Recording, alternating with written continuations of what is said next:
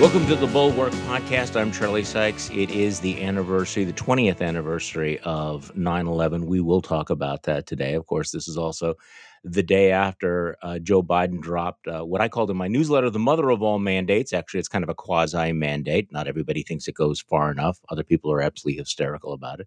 So we'll talk about all of that. And we are joined by our good friend Tom Nichols, who's probably just as annoyed as I am this morning. So I just I'm just guessing. Although it's hard to hard to tell when I'm more annoyed than any other day, but yes. Yeah, yeah, okay. So I, I, have to, I have to before we get in, in involved in this, I, you know, I, I keep thinking about the you know the 20 year anniversary of something, and and I, I have to admit I'm kind of obsessed with with time and you know, and and and the relative nature of time. You know that 20 years is so long, and yet it feels so immediate, and everybody's doing their their memories. But I had an interesting, I I had a I don't know odd experience last night. Can I tell you about it? Just just Yes, mention it. please. Okay, so my wife and I are out uh, for dinner. We do that very, very rarely, but you know, it's an outside, really nice outs, uh, outdoor restaurant in, in Wisconsin. And those of us who live in Wisconsin, where we have about six minutes of summer, always take advantage of that. And we, our waitress was, I think, maximum 21 years old, maybe younger than that, very young girl.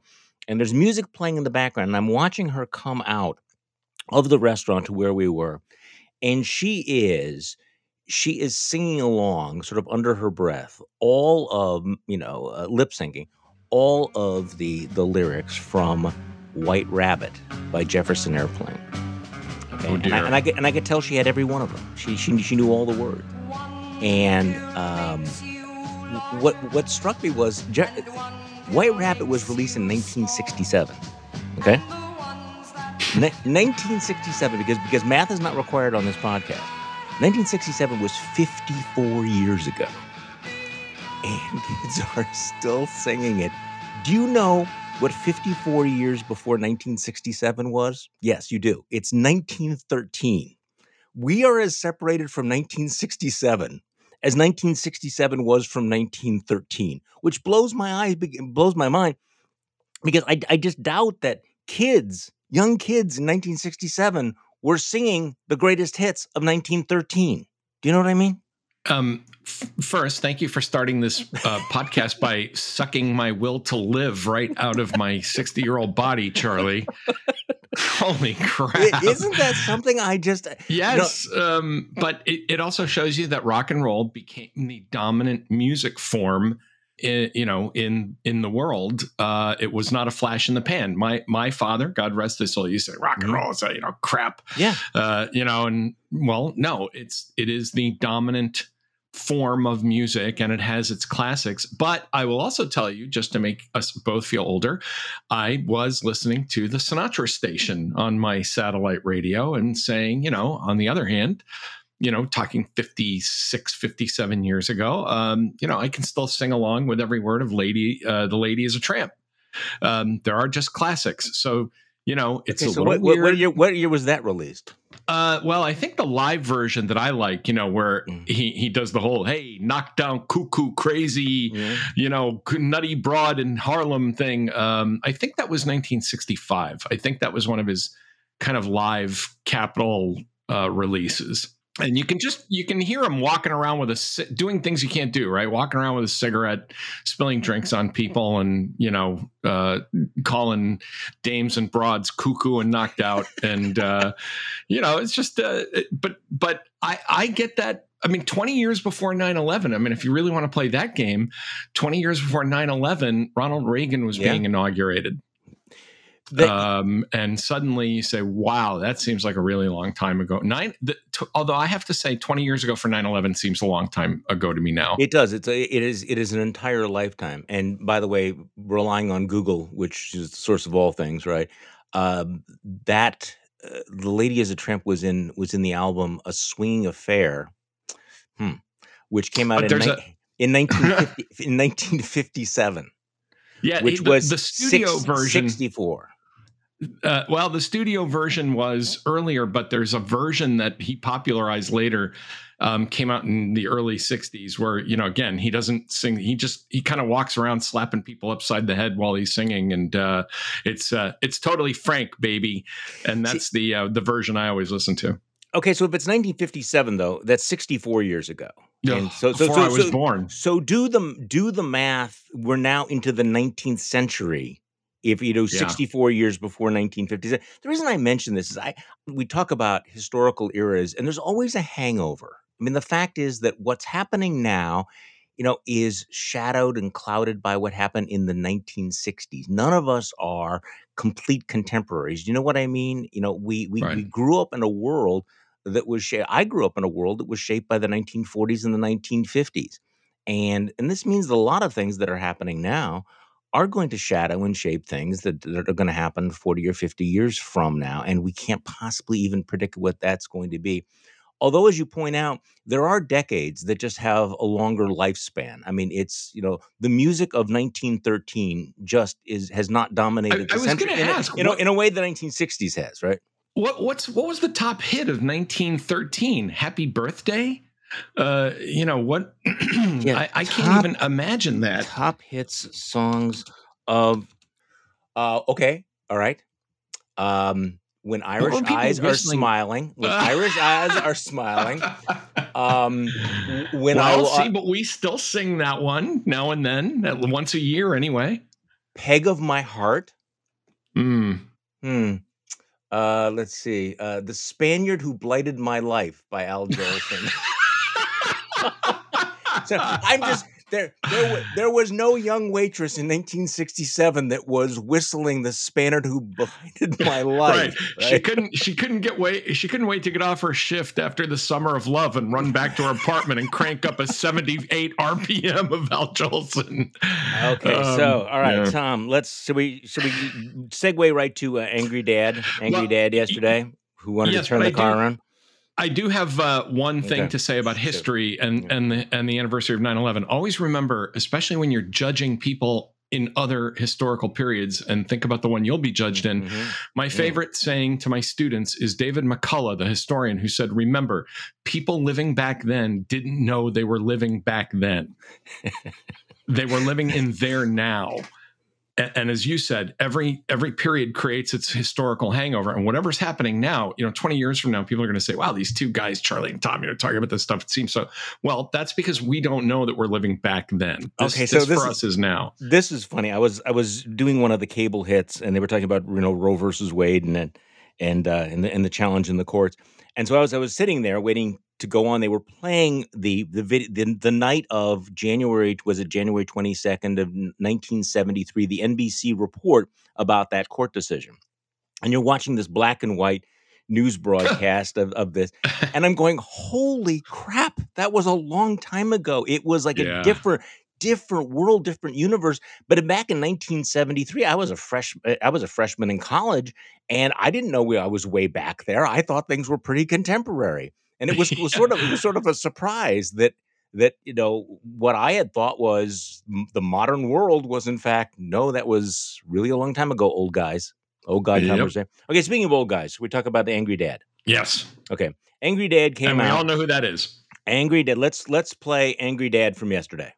This is a pandemic of the unvaccinated and it's caused by the fact that despite America having unprecedented and successful vaccination program, despite the fact that for almost 5 months free vaccines have been available in 80,000 different locations, we still have nearly 80 million Americans who have failed to get the shot. And to make matters worse, there are elected officials actively working to undermine the fight against COVID 19 Instead of encouraging people to get vaccinated and mask up, they're ordering mobile morgues for the unvaccinated dying from COVID in their communities. This is totally unacceptable. Third, if you wonder how all this adds up, here's the math. The vast majority of Americans are doing the right thing. Nearly three quarters of the eligible have gotten at least one shot but one quarter has not gotten any. That's nearly 80 million Americans not vaccinated. And a country as large as ours, that's 25% minority. That 25% can cause a lot of damage, and they are. The unvaccinated overcrowd our hospitals, are overrunning emergency rooms and intensive care units, leaving no room for someone with a heart attack or pancreatitis or cancer. So then he drops the the mandates, which includes the requirement. Apparently, they're going to issue an OSHA requirement of all companies over 100 uh, em- employees to either make sure that their employees are either vaccinated or tested every week. Uh, mandate of uh, for vaccinations of 17 million healthcare workers who work for facilities that get Medicare and Medicaid um, which I think is kind of a no-brainer, and, and a and a sweeping mandate for all federal employees. And of course, the reaction was completely predictable. Republicans are absolutely all in uh, against this. They're filing lawsuits against this. They're pushing back against this. They're salivating at the idea of mass protests against this. And then you had people like uh, Josh Mandel, uh, who is the leading Republican candidate for United States Senator in the state of Ohio. There's a reasonable chance that he will be a member of the United States Senate in a in a year and a half. This is what Josh meant. That He posted a a short video urging people to resist this. This was let's play Josh Mandel. And I am hoping and praying that the Supreme Court justices that he appointed to the U.S. Supreme Court will do the right thing and stand up for the Constitution, stand up for our freedom, stand up for our liberty. And if they don't, I call on my fellow Americans do not comply. Do not comply with the tyranny. And when the Gestapo show up at your front door, you know what to do. Well, Tom Nichols, what does that mean? I, again, I don't recall that the Gestapo went door to door requiring people to get vaccinated, but I don't know. You're you you know more about history than I do. Um, it means uh, Jo- that's Josh Mandel being unbelievably thirsty and saying, "I will say anything to be a U.S. senator." That's what it all comes down to. That's that he and JD Vance are in the, you know, thirstiest young man in Ohio competition, and the prize is a U.S. Senate seat. And um, but this is know, now this the is, norm. This is the norm of Right. Republicans. If you're running in a Republican primary, you have to use this kind of rhetoric that requiring, you know, or well, mandating um, or encouraging more vaccinations. Um, these mandates. This is this is the Gestapo. This is tyranny. This is uh, authoritarianism or something. Well, it's all all the entire Republican Party now is built on grievance and paranoia and victimhood and you know um, just stoking huge amounts of um, rage hall uh, and making sure people just you know mainline that uh, that kind of fury right into their veins every day for re- and without even understanding it. And the sickest thing about it the the really most appalling and disgusting thing about all this is that Mandel and Vance and all the rest of these um, guys that are running in the GOP, they know what they're doing. I mean, I, we can always cut that exception for you know Marjorie No, Taylor Greene, right, who's just right. nuts, right? You know, or Louis Gohmert, who's just stupid. Um, but when you when you get to somebody like Mandel or Vance, they know exactly what they're doing. They're they know exactly which buttons they're pushing.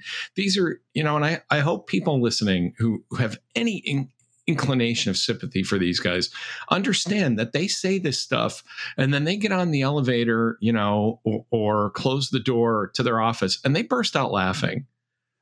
You know, they they know they sit there and they poll test this, they craft this message.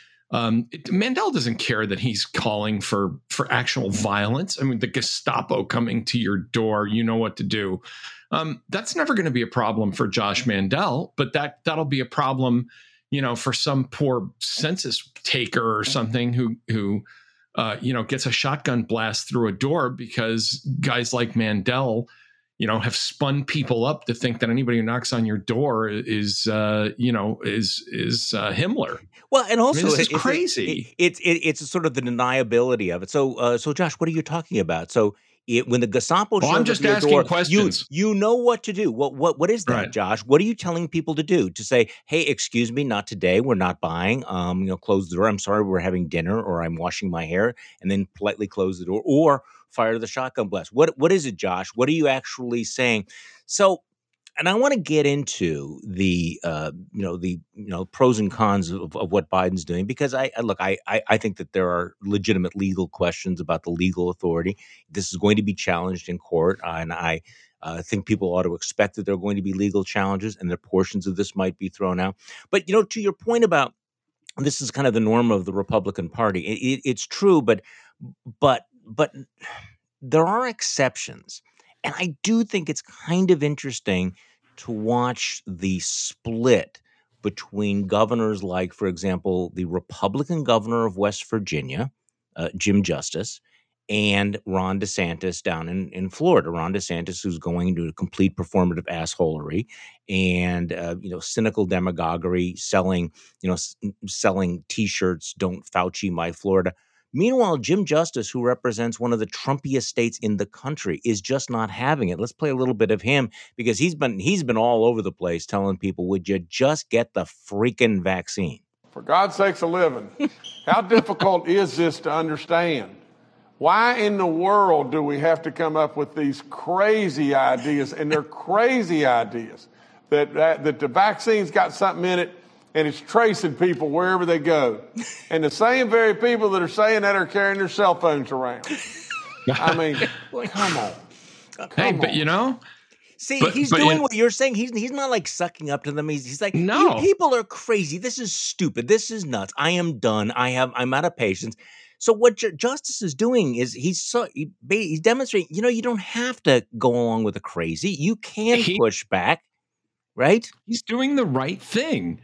But, Amazing. you know, look, I, I'm not. Uh, you know, I said on Twitter when this first happened, I'm, I may not be a big Jim Justice fan in a lot of other ways, but what a relief! God bless him.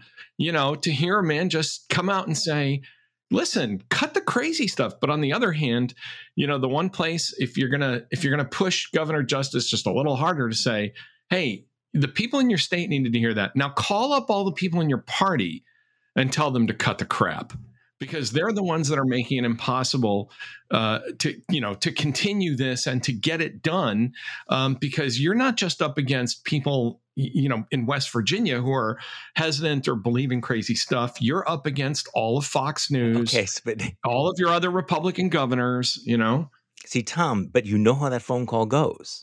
This this goes back to your point before. You know, it's you know, Justice calls up whoever it's going to be. Hey, you know, Tucker, or hey, Sean, or whoever you're you're talking to. You know, we we got to cut this crap. We have. I I mean, you know, Lord Almighty, whatever.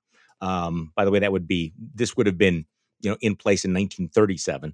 Um, but you know, we we we, we got to start telling people the right thing. And what they would say is, oh, of course, Jim, I know that, you know that but the rubes don't want it they won't take it we if we got we can't say those things because then we'll get all the blowback and we'll get roasted on facebook because this is the thing tom it's a huge scam And I- think this is. is a point that people have to make that that the folks out there who have been convinced that they're victims you know have convinced you know have convinced that you know that the the establishment and the elites really look down on them they need to understand that they are being scammed by their own elites who are Right. themselves vaccinated, who would never be around people who are not vaccinated, but are smirking to themselves, but then are loading, you know, unloading the bullshit to the the unwashed masses. And at some point you realize, wait, wait, wait, you're telling me I don't need to be vaxxed, but all you folks at Fox News, you've all been vaxxed, right?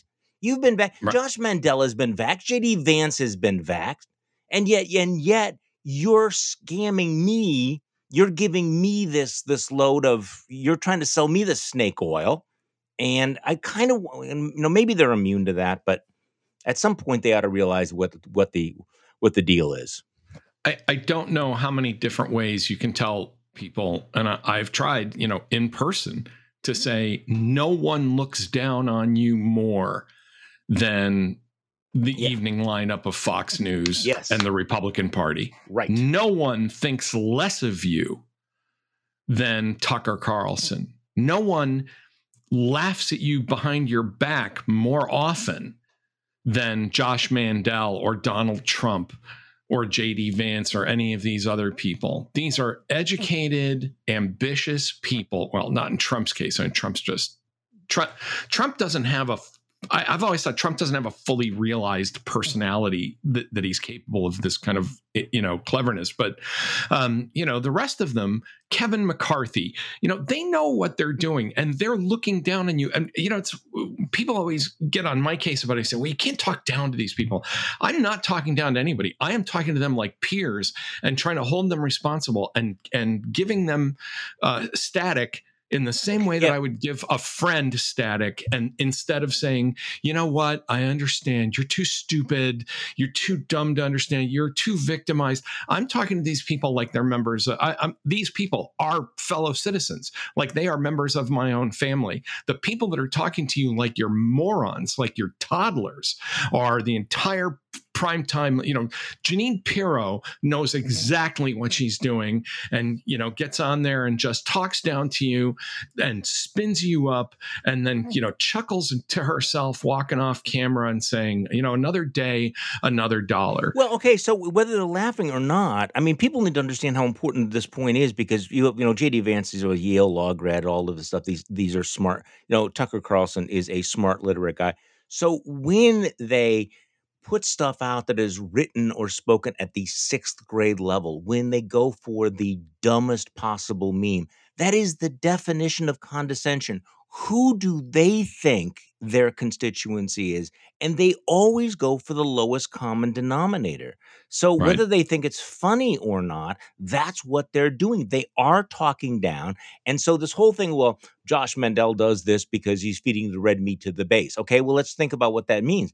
He thinks that this is the kind of bigoted gruel that uh, his voters really crave, that this will work for him. And he's not totally wrong, but it is the this this underlying contempt for the, the, the folks out there because if you actually respect uh, your constituents you will speak to them. You will tell them i'm sorry you're wrong about this. I'm going to talk to you like an adult. I'm going to use language that that at least a ninth grader would understand as opposed to you know simply assuming that you want some sort of dumbed down internet meme slash bumper sticker. By the way remember people talk about bumper sticker slogans bumper sticker slogans were Aristotle compared to what these guys are putting out right now. Yeah. And they never think to their their their instinct is never to say, "Look, I'm here to elevate you and educate you mm-hmm. and and help you understand as a as a broadcaster i am here to you know help you navigate a complicated world instead it's i'm going to simplify everything to a jolt of cortisol that's going to marinate your heart in anger chemicals for the next hour because that's, that's right. going to keep your eyeballs on me and that's how i'm going to make my money.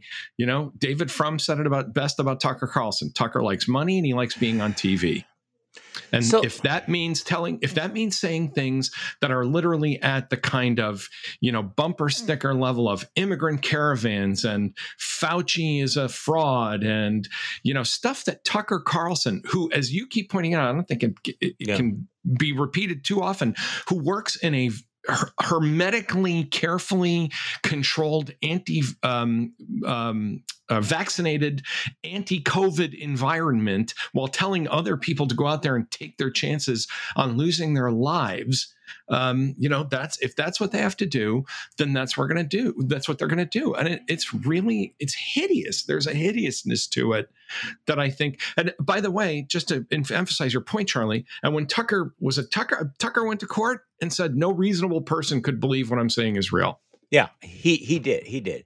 Um so let's let's talk about the joe biden uh you know Joe Biden's proposals, his his his, his mandates. I, I see that uh, Leana Wen, um, the doctor, I think she was the, the former president of Planned Parenthood, um, has a piece in the Washington Post where she describes them as tepid half measures, which I think is yeah. interesting because these were these are, I think, objectively speaking, um, you know, rather dramatic, uh, an indication that that the Biden administration sees the the spreading pandemic as a threat to well, obviously, you know, human life, uh, also to the economy, also to the the Biden presidency. Um, and look, I, I do think that there are some questions about whether you know the, the ability of the administrative state to uh, tell businesses that what they have to do. On the other hand, let's be honest about this, and this is going to make its way through the courts. And I think there are legitimate arguments that are going to be made about the, the statutory authority. I think the constitutional issue has been was settled back in 1905, by the way, rather clearly. But in the short term, I think this will save lives. I think this Yeah, will I- change. This will change behavior, and all this rhetoric. Well, people are going to resist, or you know, opposition will harden. Okay, this may not change hearts and minds, may not persuade anybody. You know, may fuel the outrage machines, but there will be people. There will be hundreds of thousands, if not millions, of people who will get the vaccination as a result of this, who would not otherwise have done so, and human lives will be saved. This is an emergency. Yeah, there's two things that I to to think about, or three things to think about with with the Biden mandates. First, I think Dr. Wen has always been. I'm not going to argue with her as a doctor, but as a policy analyst, I'm going to say she. There's a lot of her reactions to this over the past weeks has been way beyond, I think, what you know policy can do. I mean, she was talking about um, you know all, vaccinations for all transportation and a national registry and an ID. I mean, you know um, that that's I, I, even I'm pretty hardcore about vaccination, and I even I don't think that's that's required. So I think she's kind of over the top on on some of Yeah. those policy recommendations. Um, second is that yeah, you know, look, good good conservatives who care about limited government.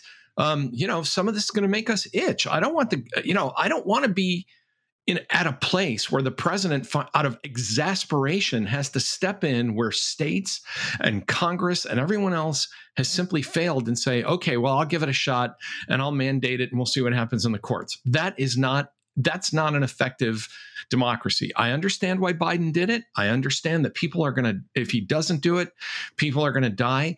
My point about executive overreach is shame on us that it ever had to get this far and the third thing I'd say about it is I think people are underestimating how mandates, and I've been making this point now for a few days, mandates might finally let people off the hook Right. in communities where there is peer pressure not to get vaccinated. And I, I was thinking of this because of a CNN segment where um, the, a reporter visited a town in the Ozarks and it was clear. Did you see? Yeah. Yeah. And the, and there was a doctor saying, "Oh yeah, I've been vaccinating people secretly.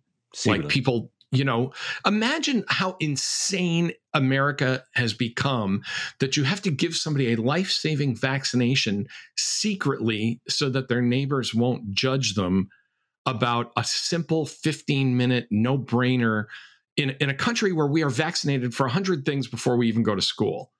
Um, and so I think there may be you know the mandate may be the the moment where people can turn to their neighbors with uh, you know silent relief and say well you know i would never have gotten it but you know what are you going to do I think now this i is a guess i thing. just have to get it I think this is a real thing, and I've heard those anecdotes as well. In fact, just this last weekend, I heard about a nanny who, uh, you know, was taking care of, of a family's children, and members of the family would come up to her and sort of whisper, "Hey, by the way, I I, I did get vaccinated, but please don't tell anybody else in the family, you know, just to, because you know uh, I, I don't want to have to deal with their pushback." So this does give people permission to to do all of that. I also think I don't know what the politics of this are, are going to be. Um, eh, Republicans are salivating; they're calling for big, you know, mass protest. I think that most people are just fed up. I, I, I think that right particularly among the people who have given up, you know, made massive sacrifices over the last year and a half, whose lives have been disrupted, whose jobs have been disrupted, who haven't seen family members. And this is all being endangered by people who will not do something as really as basic as, I don't know, just you know, the, the kind of hygiene that we take for granted. I mean, the reason that we don't see people with polio around is because right we understood that that the vaccines will give us freedom from disease. And I know this may sound a little bit paradoxical, but you know, yes, this mandate, you know, does infringe on individual choice in some in some cases, but the reality is that it will give us the freedom to go on with our lives. It is the right to life. It is the freedom to get back to um, our daily routines, to see our family, to see our friends, to be able to travel, to go back to school. None of those things will be possible if we continue to indulge the people who are unvaccinated and refuse to be vaccinated. And I'm, who I'm- are and I'm like, engaging- like, take the fucking vaccine, as McSweeney's wrote the other day. oh that that mcsweeney's piece can't recommend that enough know. I, mean you know holy shit was that funny but but um you know it's not and it's people who are who are doing it as attention seeking behavior. This isn't even people are coming forward and saying, Look, I'm really anguished about this. I'm scared. I don't know if the vaccine really works. It could make me sick. I mean, they're kind of saying that. But then, you know, like the guy we were watching on CNN, he said, You know why I'm not taking it? Because I'm stubborn and that's who I am. Well, then Fine. screw you, man. Yeah. You know, I'm sorry, but you know, I'm a stubborn jackass is not a reason to endanger the people around you. And I, I think, you know, imagine like you mentioned polio. We didn't have a mandate for polio. People say, well, we didn't have a mandate yeah, for yeah. polio. Yes, because we didn't need one. Right. Because people were lining up to get the damn vaccine. Can you imagine, Charlie? Do you remember when we were young? the I think it was the TB vaccine that left the the round scar on your arm. Oh, I remember that. Yeah. Remember that? Yeah. And that's how you knew that you'd been vaccinated. And everybody, my mom had one of those, you know, my dad had one on his arm, you know. Today, you'd be hearing people say, Mark of the devil. We've been wow. scarred. It's a scar. We've been branded by, you know, big medicine, yada, yada, yada. Of course, you know, tuberculosis function i mean it still exists but functionally eradicated from for just about all of the healthy people um, and, and yet yeah not only did you take a vaccine it left a scar on your arm and it immediately identified you as you know at the beach you could turn and say oh yeah that's your that's your tb scar people today would lose their fucking minds about this as if as if it's a plot and and i'll just keep i'm going to hammer something you know i'm not going to do a big book ad but hammer something i've been writing about sure. which is narcissism. You know, it's like Fauci is out to stick microchips in me because I'm that important. And I love Jim Justice saying, You think the government's going to go to all this effort to track you when you're carrying your phone around with you all day?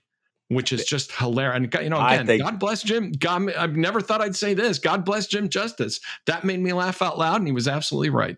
Okay, so before we, we move on from this, people ought to uh, look up, just at least keep in the back of your mind, the Supreme Court case, uh, Jacobson versus Massachusetts, the opinion written by Justice John Marshall Harlan, who was a giant uh, in terms of civil liberties. Uh, his dissents, his his opinions, you know, show that this was somebody who had thought very, very deeply about individual rights, about the Constitution.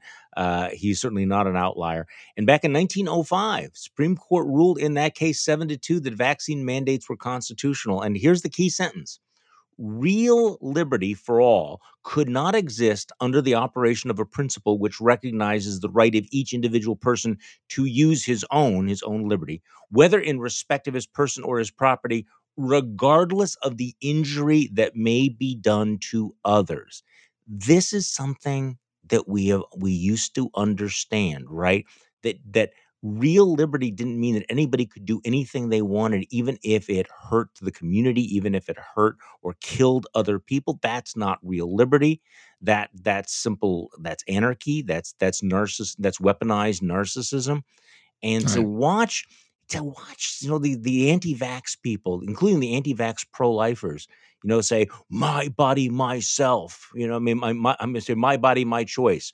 Um, it, it's so cynical and uh, the same people on the right who are screaming about resisting tyranny with a vaccine mandate are applauding a Texas law that turns ordinary citizens into East German uh, informers on each other.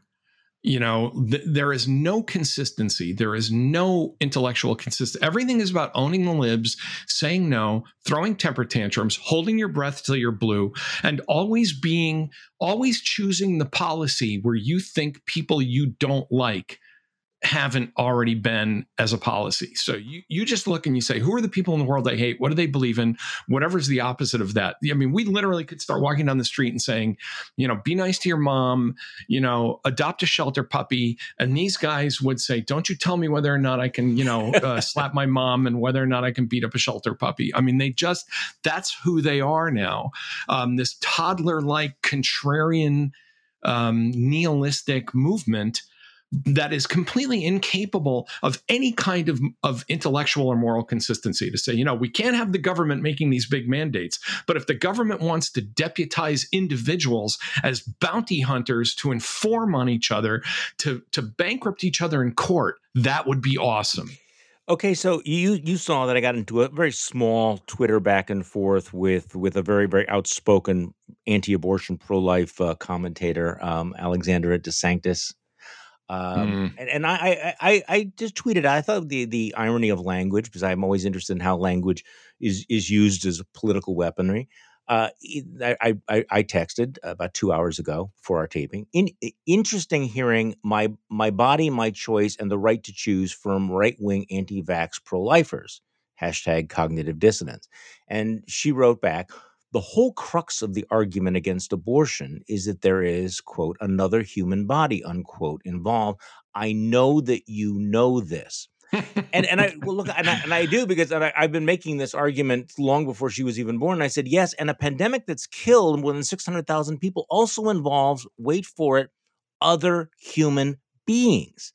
And this is where you have the, the the block, which is that your behavior puts other people at risk and people are dying as a result of it. So you would think that the very people who say that, well, I am pro-life because uh, you know it, it involves another human being. Well, we are talking about, yes, other human beings in the real world who right now are on ventilators. right and and who are defenseless you know this all of the arguments that that uh, folks like her would make right? You're talking about defenseless human beings who have no choice in the matter um, you know who are at the mercy of another. Well yeah um, that would be you know old people people that you run into in a store people Children. in a classroom children um, but it you know again it shows you how much of this is about seizing the high ground uh, or the perceived high ground in the political struggle rather than maintaining some kind of consistent principle that you know you defend the innocent you look out for other human beings you think about the the risk to innocent lives um, it, you know that all of that goes away when it's not the particular issue that they want to talk about because that you know that's what they generate their their political capital out of and uh, I think it's I think it's just sad uh, in a way, but you know, and again, I, I thought uh, the part of you know I know you know this, and I'm like, yeah, Charlie, Charlie knew Yeah, this I- I didn't. you Yes, know when you were, you were a twinkle in your grandfather's you eye, a yeah. zygote, exactly. so you know, uh, All right, let's let's let's take a deep breath here and um, talk about the crazy, but also uh, the speech that Chris Christie gave last night. Okay, so I need I need to I need to take a, a little bit of a deep breath. Let's talk about this in just a moment. Hey, Charlie Sykes here. Uh, just a quick reminder if you sign up for Bulwark Plus, you will have access to our morning newsletters to JVL's Triad, uh, as well as our whole suite of podcasts. This one will remain free, but if you want to listen to the Secret Podcast or uh, participate in our live streams uh, or others like the Next Level Podcast, uh, please consider joining Bulwark Plus. Okay, we're back with with Tom Nichols. We've been talking about the vaccine mandates, the mother of all mandates, uh, the the blowback that we're getting. Oh, by the way, I, I I'm I'm sure that you saw that the TSA is now cracking down. I know you're concerned about airplane etiquette. The TSA has decided they are really cracking down on passengers who won't wear masks. So mhm. it is it is interesting, by the way, that post 9-11, all the things that this country was willing to do and how we pulled together, and it was a patriotic duty to make various sacrifices and have some national purpose. The Republican Party was all in on that. And think about how different the Republican Party is today about pulling together to confront a national crisis.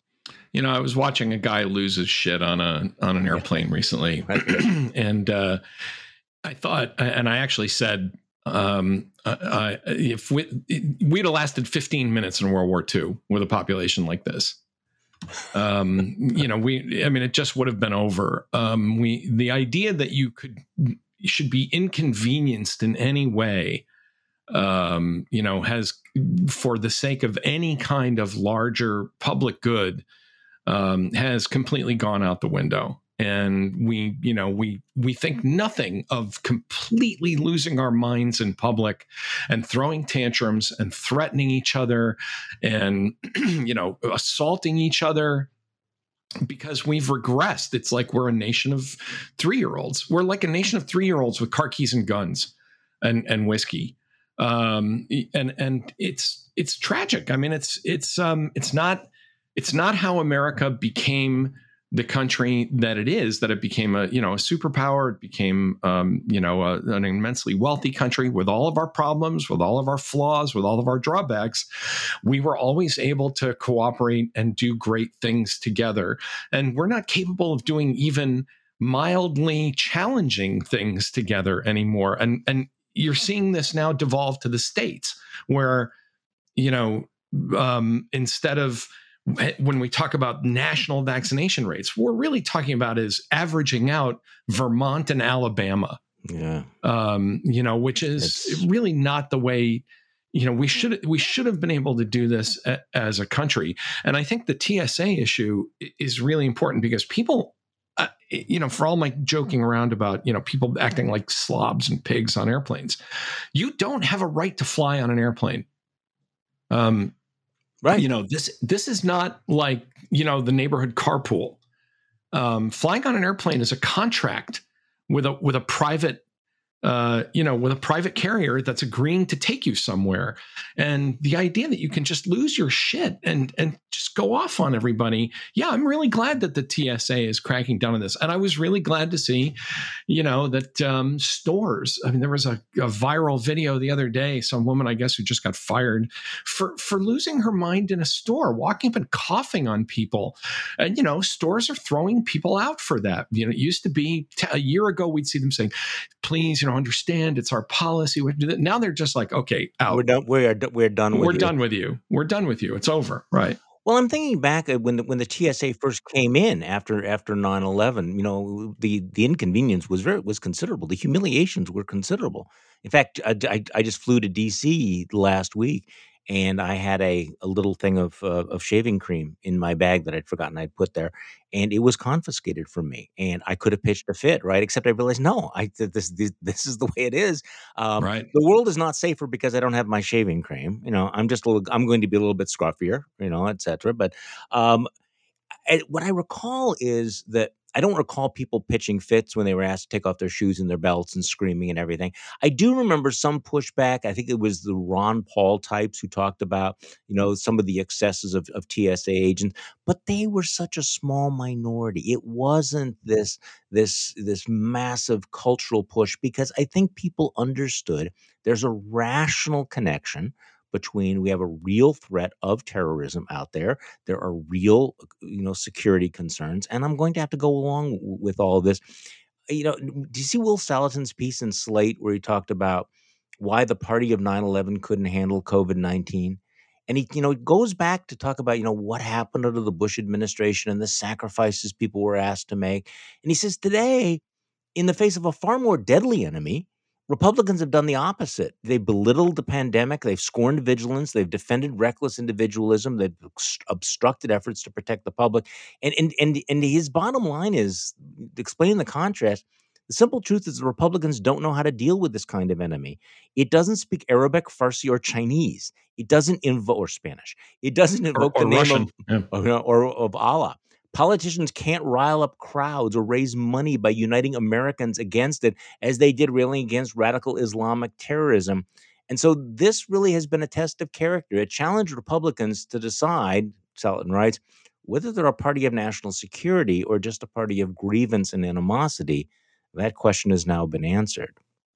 Yeah, the Republicans are no longer the party of national security. And that was part of the reason, you know, I mean, I joined the, the Republican Party during the Cold War. And that was a big part of why I was a Republican, that I felt like the Republicans had a better handle on the threat from the Soviet Union. But, you know, this is where Republicans, of course, Charlie, you know, as we are often accused, we never think about what being Republicans was like, and we never think back and never reckon with the past. but, um, you know, the Republicans, I think one thing that was that deformed the Republican Party is that we were too much of a Cold War party and we were too much centered on having an identifiable enemy yeah. in the Soviet Union. You know, you talked about Chinese and Russian, uh, Chinese and Spanish and Arabic, and that's why I added and Russian because there was a time I learned Russian not only because I was entranced by the culture and, you know, because I share a religion with the Russian people, but I, it was the language of the enemy. And I felt like I had to understand, you know, the language that the enemy government spoke. Um, and I think when the Cold War ended, the, the Republicans didn't know how to function without an identifiable, personalizable enemy. And I think that was a flaw right. in yeah. too many years of the Republicans carrying the lance rightly and as they should have carrying the lance of the cold war but not knowing how to make a transition to a world where then we really can step back and say now we're going to be that shining city on a hill now that we are now we're going to be just a good example to everyone in the world and not just the you know the the fortress against mm-hmm. communism and so i think that you know will's absolutely right about this that we didn't know we they the republicans that have you know whatever they've morphed into now um, didn't know how to deal with something that was an amorphous non-personalizable enemy that required us simply to say you know we have to we have to link arms we have to you know engage in some shared sacrifice. We have to inconvenience ourselves. You know I, the closest thing to it that i can think of where tempers flared and you're old enough to remember this was the gas crisis. Yeah but even there you could say it's the arabs sure. right? It's the arabs who did this to us. But but you know we all we no, all had to kind of is, sit in line you know and we all this, had to yeah no this is a good go. this is a good point because there has been that sort of endless restless search for who, who is going to be the new enemy. And as long as you can put a face on it because they were willing to do all sorts of draconian things if the enemy was the caravans or mexican rapists uh, or islamic terrorists or the chinese uh, they need to put a face on it, and there seems to be kind of a through line in the faces that they're looking for. Um, well, they've decided on a new enemy. The Republican Party has found its new enemy, and that new enemy is tens of millions of their fellow Americans. All right, let's talk about Chris Christie. Um, Chris Christie, who um, I I have to admit, I I have I go way back um, as a as a Christie observer. I remember when he used to come here to Wisconsin, and I made it a point to um, show up at a lot of the events while I was, you know, master of ceremonies at many of them back in the back in the day. And uh, I originally thought of him as one of the most gifted political speakers, pol- political animals I have ever seen. So I was always fascinated by him. But then again, incredibly like disillusioned when when he decided that he was going to be one of the first sock puppets for Donald Trump. When he endorsed Donald Trump, that was one of the key moments in normalizing Trump's candidacy and that that image of him standing, you know, behind looking sort of, you know, blankly is kind of indelibly. like when when his soul left his body. Yeah, exactly. well, apparently he's trying to get his soul back in his body because, you know, having having waffled all over the place, he gave a speech last night at the Reagan Library, and this has been widely billed as as his sort of coming out, uh, moving past Trump, possibly testing the waters for 2024. Let me just play this because he very specifically calls out the conspiracy theories and the election uh, deniers. Um, I mean, this is this is going to be, I think, pretty safe to say, an unforgivable sin uh, in in MAGA world. This was Chris Christie last night. Listen, as Republicans, we need to free ourselves from the quicksand of endless grievances. Oh. We need to turn our attention to the future and stop wallowing in the past. Mm. We need to face the realities of the 2020 election and learn, not hide from them. We need to discredit the extremists in our midst. Mm the way we've mm. done it before. And we'll discuss that a little bit more in a moment. Names, please. We need to renounce the conspiracy theorists oh. and the truth deniers, the ones who know better, and the ones who are just plain nuts. Okay. so, Tom Nichols, he's going to have to name names at some point, don't you think? Yeah, uh, yeah. You know, and, uh, look, uh, I think you know Chris Christie's role in elevating Donald Trump is. Um, you know, un- unforgivable. Um, and if if this is how he's going to atone, well, that's great. I don't I, I, think it's very hard to trust him um, after all this. But if he's, I mean, he is. Let's let's let's give you know not three cheers, but one cheer for Chris Christie. He he's doing this at considerable political and maybe even personal risk. Um, you know, See, to go out there and say this. Um, but on the other hand, until he starts naming names and getting into, because you know, Christie, you know this. Christie made his his um his whole made his bones on. I'm the scrappy tough guy that's going to get in your face. I'm the I'm the oh, Jersey yeah. son of a bitch. Well, okay, Chris, time to time to wade in there uh, you know, and and start, you know, fingers and chests with some of your fellow Republicans and name names. And when you talk about conspiracy theorists and nuts and extremists, and I liked, you know, let's not let this uh, slide. He said the people who know what they're doing. Yeah. Um, no, he, which he you gets, and I have been talking about for a year now. I see, but I, this is going to be this is going to be wrenching because I was thinking about the fact, you know, that that you know, come 2024, there are going to be some very very difficult moments, and there will be, um, you know, again, very unexpected alliances. You know, I, w- I would never ex- have expected that that Mike Pence would have, st- you know, stood up the way that he did in 2021. Doesn't mean that I'm a Pence fan or I'm going to forget what he did, but you need those allies. Um, Christie is a is a tough sell, I have to say. Uh, there's no way I'm getting over this. On the other hand what he said is necessary. It is crucial right. to come from people like him that we have got to st- step away from the crazy. And what he's doing is he's saying, look, if we're going to win elections, we have to have ideas. We have to have things. We can't wallow in our own grievances.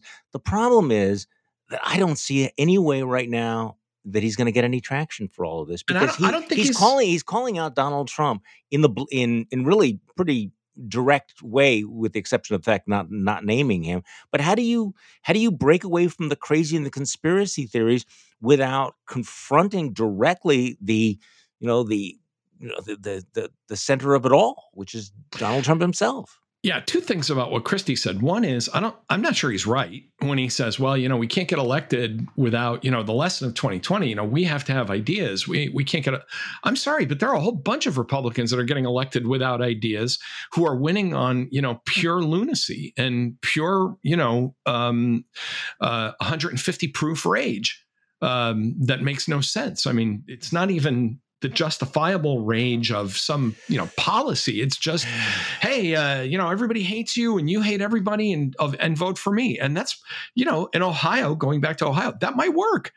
But the second thing about christie and again this goes back to the one cheer for chris thing this message that call has to come from within inside right, the house it's got to come in the house right yeah. It's got to come from somebody who was behind trump who knows donald as chris calls him uh, as Chris Christie calls him, who knows Donald, who was inside the machinery. It's got to be somebody who steps forward and says, Listen, I was one of you. I was inside the machine, and I'm telling you that you're being played that this is bad because you know you and I and reform mind you know Adam Kinzinger and Liz Cheney and the rest of us can can scream about it all day long and it, it's you know, there it doesn't matter. but, but see, that's the thing is, we used to be inside the house, and the moment we said it, we were outside the house. So the moment that Chris Christie says this, he's outside the house forever, right? I mean, but we so, were, but we were outside early. I mean, we were early leavers in that. I mean, you know, we weren't we weren't ever part of the. You but know, Liz, you, Liz, Liz Cheney was a late late adopter right? Yeah. I mean, but she was never a Trumper either. I mean, she was a kind of a reluctant, yes, I'm a Republican, yeah. sort of rolling her eyes. I mean, this is a guy who who destroyed Marco Rubio, which now looking back, I think is, you know, I take uh, well deserved, but destroyed Rubio and cleared a path for Donald Trump instead yeah. of turning that acid, you know, uh, uh, opposition to Trump. I mean, imagine how different, and I'm just going to you know, we can't live in the past and we can't keep what ifing the primaries. But imagine if both Rubio and Christie and others had just stopped the, the debate at some point, turned and looked at Donald and said, listen, I don't want any of these other guys to win because I think I should be president. But what the hell is wrong with you? Yeah.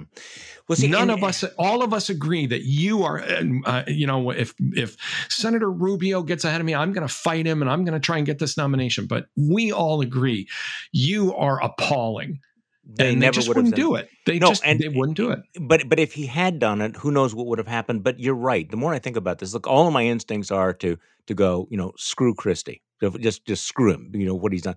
On the other hand, it, this stuff has to come from inside the house, and to a certain extent, you think of if you're Donald Trump, Chris Christie is the only guy who really, if, if he goes back to the old Chris Christie, who would you know f- face you down, who would say that Mm, because one of the right. things we learned was that everybody else was a complete wimp. You know, I mean, I, you know, what a what a what a wimp. Uh, you know, whether you're talking about Ted Cruz or Lindsey Graham, or you, you think of that stage. We remember back in in 2016, we thought, boy, the Republicans have this really really strong, um, you know, bench here. Look at all these people. You have Marco Rubio, you have Ted Cruz, you have Lindsey Graham, you have you know the governor of the state of Ohio, the governor of the state of Wisconsin. They all turned out with well, the, I'll leave Casey's got it because he's well. Um, but they all turned out to be wimps. They all turned out to be not being willing to put to face face down the bully. Um, the thing is that that Chris Christie is himself a bully, and so maybe that's what it takes to go if he's willing to do it, as opposed to doing what Nikki Haley has done. All these other people who sort of put their toe in independence and then come scurrying back, you know, to kiss the orange, you know, the orange God King's ass. Um, but if Chris Christie goes full Chris Christie, that's a challenge within the party that Donald Trump literally has not faced up until now. And I think Right? there's two there's a couple of things that are interesting about Christie. First of all, the other thing is Christie knows him. They've they've lived in proximity to it. Christie has a lot of receipts on Trump um in in a way that other people don't. Christie knows a lot about Trump and and and Christie deciding that he's in don't give a fuck mode and and If you know is. that if he is now you know again because let's face it Christie has nothing to lose. He's not going to lose a Senate seat. He's not going to get primaried out of his House seat. He's not you know running for governor. Um so for Christie to go kamikaze here, you know, that could be a real threat to, um, as you say, somebody who finally goes toe to toe with Donald Trump. But the other thing about Christie, and I think, I hope this is part of what's going on. If Chris Christie really is saying, look, win, win or lose, going into this, you know, Republican electoral season, the the best service I can do for my country and for the party that I once belonged to that I care about is to finally go head to head with all of these lunatics and, and really kind of out them in only the way that a you know a loud brash bully can do then i say good for him. Then it's got to Yeah. you know we both keep saying it's got to happen from within. It can't it can't be some you know reform minded young republican you know running in a primary in in uh, ohio or indiana somewhere. Um, it's got to come from somebody who knows how to throw that punch in with somebody like donald because you know donald trump is a coward let's Yeah. face it. Right. you know all these other people wimped out and the thing that really killed me about how fast everybody collapsed in 2016 is that nobody really tried to lay to, to lay one on trump to, to really tag trump in public because he he would have folded. Imagine if the republicans i'll just do one more imagine charlie. Imagine if the republicans had said you're not a republican. We double dog dare you to run as a third party candidate. Go ahead. Give it Yeah. your shot Reince Priebus was never going to do that. Okay, so my attitude, and I'm I'm, I'm working through through this in, in in real time, is basically if I was in the room with Chris Christie, the conversation would go something like, um, "Governor Christie, fuck you, fuck you, and everything you did." But having said that, have a seat. I'm lis- I'm listening, and I'm gonna watch. Okay, right I, I'd, Right. I'd have I'd have to vent. I'd have to blow off the steam. Like you asked, what the fuck did you think was going to happen? What were you doing standing there? You know, I mean, are you embarrassed by that? Or you you know, oh, we, we'd, we'd have to have that sort of like little cathartic moment. Um, but then I go, okay, I'm I'm I'm listening. Give it give it your best shot. If Right, you so do, now- if you don't Right. fold, you know, because to a certain extent, look, Liz Cheney and Adam Kinzinger, they voted for Donald Trump to be reelected to get another term, and yet you got to take the deep breath and go, all right, you don't get to always choose the army you go to war with, right, Professor? and and after right you uh, don't don't you don't you put that rumsfeld voodoo on me buddy um, but but uh, you know after the after the f-bomb catharsis to say okay and i have one more question for you governor if it looks like this message you know is going to be rejected are you going to fold again Yeah, that's it. That's what I'm, the. I'm, real- I'm, I am if listening and I'm losing- watching. Right. Yeah. if you're losing and the and the republican faithful are saying boo chris christie are you gonna you know are you gonna go liz cheney or are you gonna go nikki haley Yes, that's Uh, exactly right. Are you going to go Liz Cheney or Nikki Haley? That's great. And that's all I I, may- want to know. I may steal that for a tweet. You are. It is. Uh, we are friends, and you are welcome to it. Um, but you know that's that's really the decision. And yeah, you know, yes. Good. um, thank you for inviting me to this meeting. Fuck you very much. And now, you know, I all I want to know. I don't have any other questions for you because you're not going to, you know, be the. You're not going to save the Republican Party single handedly on this. But when the blowback comes, are you going? Are you going to go Liz Cheney or are you going to going to go Nikki Haley? And that's my only question. Because the third choice is you go back to that fucking beach where you're sitting there on the lawn Right? You say, chair. okay, you know, I said, well, okay, I tried. I spoke. You know, I gave one speech at the Reagan Library, and everybody was mean to me, so I'm going back to the beach. No, not good enough. You owe the country more than that. You owe what's left. uh, If there's a decent Republican, if there are 10 decent Republicans left, you owe Yeah. it to them to go back and, and undo a lot of what you did. And it's it will be hard. You will get blowback and threats and vitriol and calumny and the and are you willing to you know are you as tough as you say you are governor? That i guess that's the question. Because Uh, nobody who went on that stage in 2016 Was turned out to be as tough as they were tr- trying to advertise themselves to be. Yeah, and and and none of them, um, none of them had what it took to uh, either beat Donald Trump or to be president of the United States. So, Tom Nichols, on that note, on that note of defiance, uh, thanks for coming back on the podcast. Appreciate it. thanks charlie And thank you all for listening to today's Bulwark podcast. I'm Charlie Sykes. We will be back on Monday. and We'll do this all over. again.